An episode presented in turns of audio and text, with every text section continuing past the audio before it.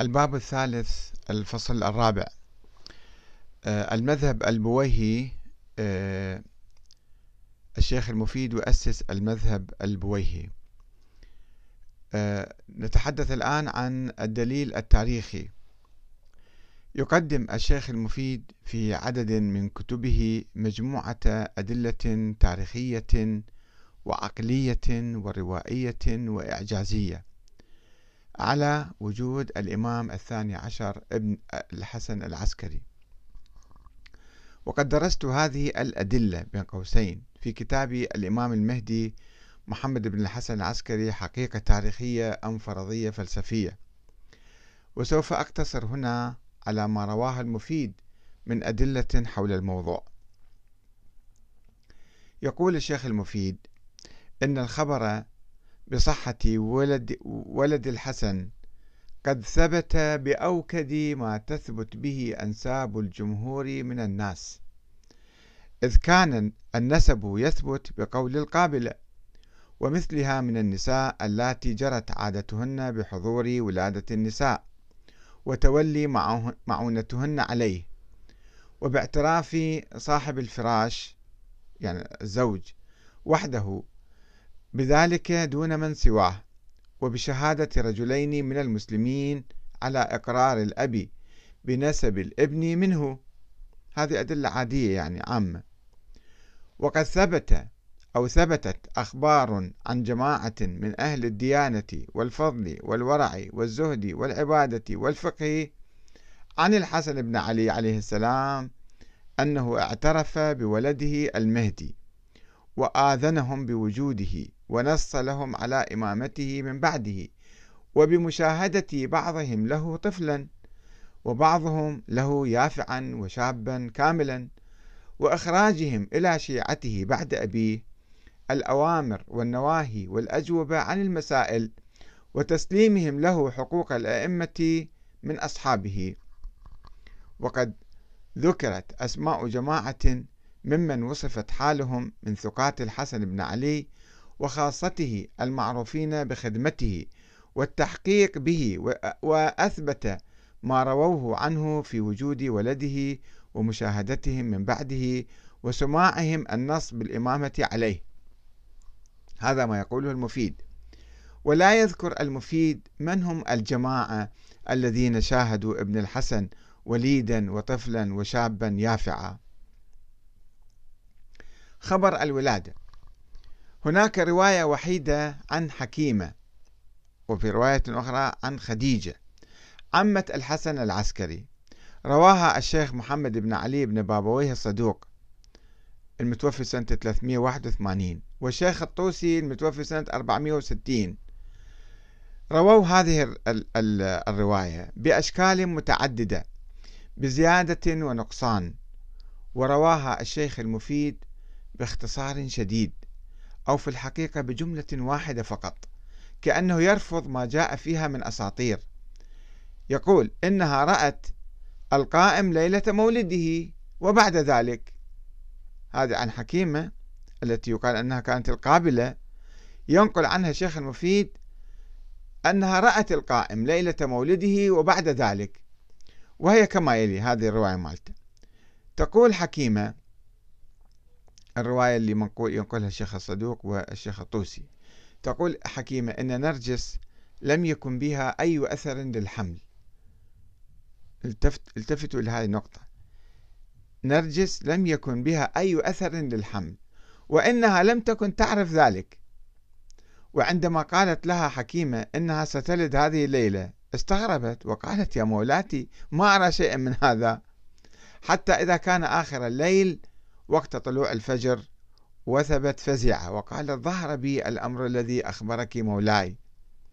فأقبلت حكيمة تقرأ على نرجس القرآن فأجابها الجنين من بطن أمه يقرأ مثل ما تقرأ وسلم عليها. مما أثار فزعها طبعا كل كل أم تفزع وكل امرأة تفزع عندما تستمع إلى طفل في بطن أمه يتكلم مثلا. هذه أسطورة طبعا ولكنها هكذا تروى. وأن نرجس هذا حكيمة تقول وأن نرجس غيبت عن حكيمة فلم ترها كأنه ضرب بينها وبين نرجس حجاب مما أثار استغرابها وصراخها ولجوءها إلى أبي محمد العسكري حيث قال لها ارجعي يا عمة وستجدينها في مكانها. قالت حكيمة فرجعت فلم ألبث أن كشف الغطاء الذي كان بيني وبينها. وإذا أنا بها وعليها من أثر النور ما غشى بصري. وإذا بالصبي ساجدا لوجهه ثم حلق عدد من الطيور فوق رأس الوليد. وقال الحسن لطير منها أحمله واحفظه ورده إلينا في كل أربعين يوما. فتناوله الطير وطار به في جو السماء مما جعل أمه تبكي لفراقه. ويقول الطوسي أن حكيمة ودعت أبا محمد وانصرفت إلى منزلها في أعقاب ولادة المهدي. وعندما اشتاقت له بعد ثلاثة أيام رجعت ففتشت عنه في غرفته فلم تجد له أثرا ولا سمعت له ذكرى فكرهت أن تسأل. ودخلت على أبي محمد فبدأها بالقول هو يا عم في كنف الله أحرزه وستره حتى يأذن الله له. فإذا غيب الله شخصي وتوفاني ورأيت شيعتي قد اختلفوا فأخبر الثقات منهم وليكن عندك مستورة وعندهم مكتومة فإن ولي الله يغيبه الله عن خلقه ويحجبه عن عباده فلا يراه أحد حتى يقدم له جبرائيل فرسه ليقضي الله أمرا كان مفعولا. يعني هي هاي الرواية تنفي رؤية أي شخص آخر لهذا المولود. وكما يلاحظ فإن هذه الرواية التي ينقلها الصدوق والطوسي عن كذابين ومجهولين وغلاة عن لسان حكيمة يرسلونها إرسالا وهي حكاية خيالية مفعمة بروح الأسطورة والغلو. ولذلك يكتفي المفيد بالقول أن حكيمة رأت القائم ليلة مولده فقط بس هذه القطعة. أو هذه الجملة يعني. ومع أن رواية الطوسي تلميذ المفيد تقول إن الغيبة التامة قد ابتدأت من لحظة الولادة المزعومة حتى الظهور فإن المفيد ينقل دون سند كما كما هو معتاد يعني ينقل دون سند عددا من الإشاعات عن رؤية ذلك الولد في حياة الحسن العسكري وبعد وفاته ويقول أن الحسن العسكري كان يعرضه على أشخاص حين يزورونه كعمر الأهوازي ولو اطلع المفيد على رواية الشيخ الصدوق حول أبي الأديان البصري لعرف ضعف الرواية التي اعتمد عليها وذلك لأن البصري خادم العسكري ورسوله ورسوله وحامل كتبه إلى الأمصار لم يكن يعرف خليفة العسكري. ويقول إنه وصل إلى سر من رأى يعني سامراء يوم وفاة العسكري فسمع الواعي في داره ووجده على المغتسل. كما يقول وإذا أنا بجعفر بن علي أخيه بباب الدار والشيعة من حوله يعزونه ويهنئونه فدخل جعفر بن علي والشيعة من حوله يقدمهم السمان عثمان بن سعيد العمري. يعني لا أحد كان يعرف بوجود ولد للإمام. الحسن العسكري. ويبدو أن المفيد لا يصدق رواية البصري التي تتضمن أيضا خروج الصبي والصلاة على جثمان أبيه أمام الملأ لأنها تتناقض مع السرية الشديدة المفترضة فلا يذكرها المفيد في أي من كتبه. ويكتفي بالاعتماد على رواية مدعي النيابة الخاصة الأول عثمان بن سعيد العمري إنه قد مضى أبو محمد ولكن خلف فيكم من رقبته مثل هذه وأشار بيده. كما ينقل إشاعات أخرى عن رجال ونساء مجهولين وبلا سند أنهم رأوا ابن الحسن هنا وهناك كما عن فتح مولى الزراري. قال سمعت أبا علي ابن مطهر يذكر أنه رآه ووصف له قده وعن خادمة خادمة من هي؟ ما حد ما يعرفها.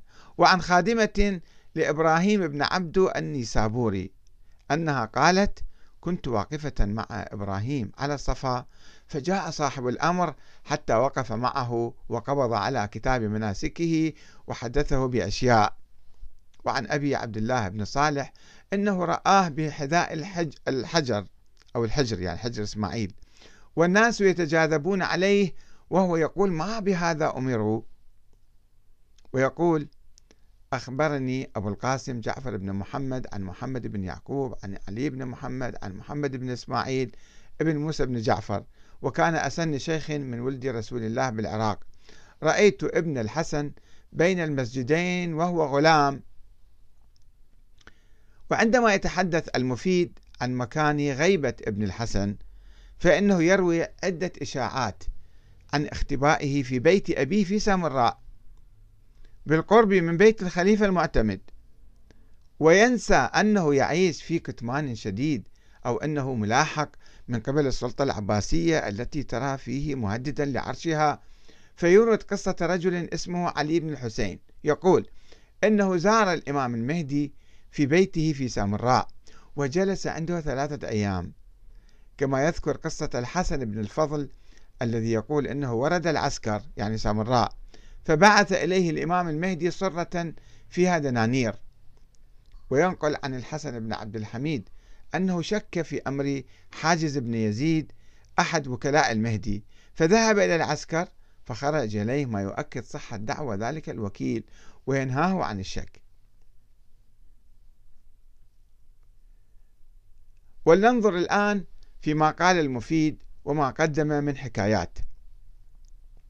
لقد ادعى أن الخبر بصحة ولد الحسن قد ثبت بأوكد ما تثبت به أنساب الجمهور من الناس إذ كان النسب يثبت بقول القابلة ومثلها من النساء اللاتي جرت عادتهن بحضور ولادة النساء وتولي معونتهم عليها وباعتراف صاحب الفراش وحده بذلك دون من سواه وبشهادة رجلين من المسلمين على إقرار الأب بنسب الابن منه. وهذه طرق قانونية يمكن بها عادة إثبات نسب أي ولد ولكن لا يمكن الاعتماد عليها في حالة عدم وجود أي ولد في الظاهر كما هي حالة الولد المزعوم ابن الحسن. ولا سيما في ظل إنكار الحسن لوجود هكذا ولد لديه بزعم الإخفاء والتستر والوصية بأمواله إلى أمه حديث في دلالة على عدم وجود وريث له في المال والإمامة. لقد حاول المفيد أن ينسف الدليل الظاهري الذي احتج به منكر وجود الولد للحسن العسكري كوصية الإمام العسكري بأمواله إلى أمه حديث وعدم وجود أي ولد له في الظاهر. ونفي أهل البيت ولا سيما جعفر بن علي لوجوده فقال أما تعلقهم بوصية أبي محمد الحسن في مرضه الذي توفي فيه إلى والدته المسماة بحديث بوقوفه وصدقاته وإسناد النظر في ذلك إليها دون غيرها فليس بشيء يعتمد في إنكار ولد له قائم من بعده مقامه. من قبل أنه أمر أمر بذلك تمام ما كان من غرضه في إخفاء ولادته وستر حاله يفسر يعني إخفاء الإمام العسكري بتفسير آخر تعسفي. عن متملك الأمر في زمانه إخفاء الولد عن متملك الأمر عن الخليفة المعتمد اللي كان أضعف خليفة هذا. ولو ذكر في وصيته ولدا له وأسندها إليه لناقض ذلك الغرض منه فيما ذكرناه ونافى مقصده.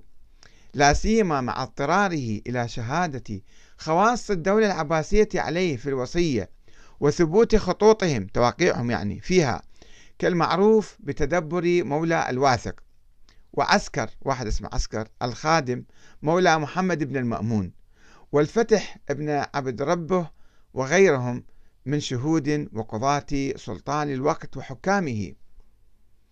لما قصد بذلك من حراسة قومه وثبوت وصيته عند قاضي الزمان وإرادته مع ذلك الستر على ولده وإهمال ذكره والحراسة لمهجته بترك التنبيه على وجوده والكف لأعدائه بذلك عن الجد والاجتهاد في طلبه.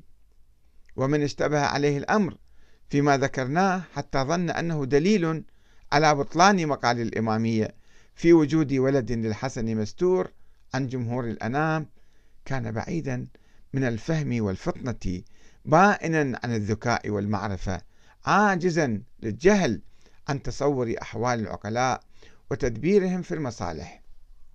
يعني هنا الشيخ المفيد يفترض فرضية سرية باطنية ويتهم الذين يستخدمون المنطق الظاهري العرفي المعقول بأنهم أغبياء وما يعرفون وعاجزين وما يفتهمون أي شيء. والسلام عليكم ورحمة الله وبركاته.